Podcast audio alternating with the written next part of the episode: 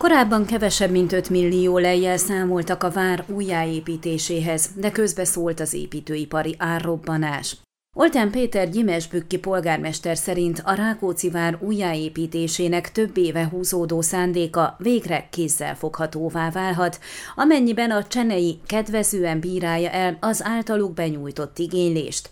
Mint mondta, az elmúlt időszakban véglegesítették és aktualizálták a terveket, illetve a végéhez közeledik az építkezési engedély kiadásához szükséges összes szakhatósági jóváhagyás beszerzése. Benyújtottuk a finanszírozási kérést, most várjuk az ezzel kapcsolatos döntést, ismertette a helyzetet a községvezető.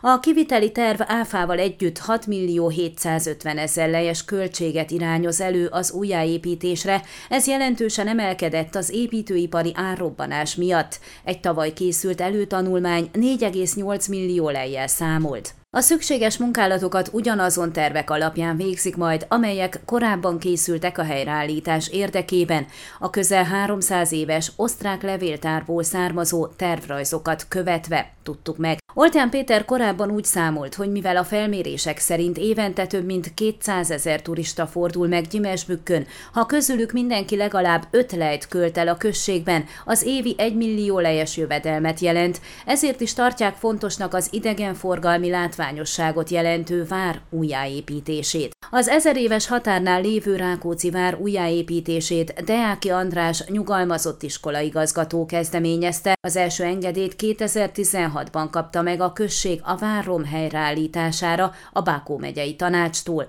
Miután közbeszerzési eljárást írtak ki a kivitelezésre, 2017-ben kiderült, hogy az építkezési engedély érvényessége lejárt, mert az illetékes elfelejtette meghosszabbítani. Emiatt az összes szakhatósági jóváhagyást és az építkezési engedélyt is újra kellett igényelni, de már nem kapták meg. A tervek szerint a Rákóczi várat kőből építenék újjá, az első szinten egy kiállító helyiséget, mosdó autókat, a felső szinten pedig kávézót alakítanának ki sziklaterasszal. A várat Betlen Gábor fejedelem építette 1626 körül őrtoronyként, az építményt a 18. század elején második Rákóczi Ferenc megerősítette, akkor kapta mai nevét.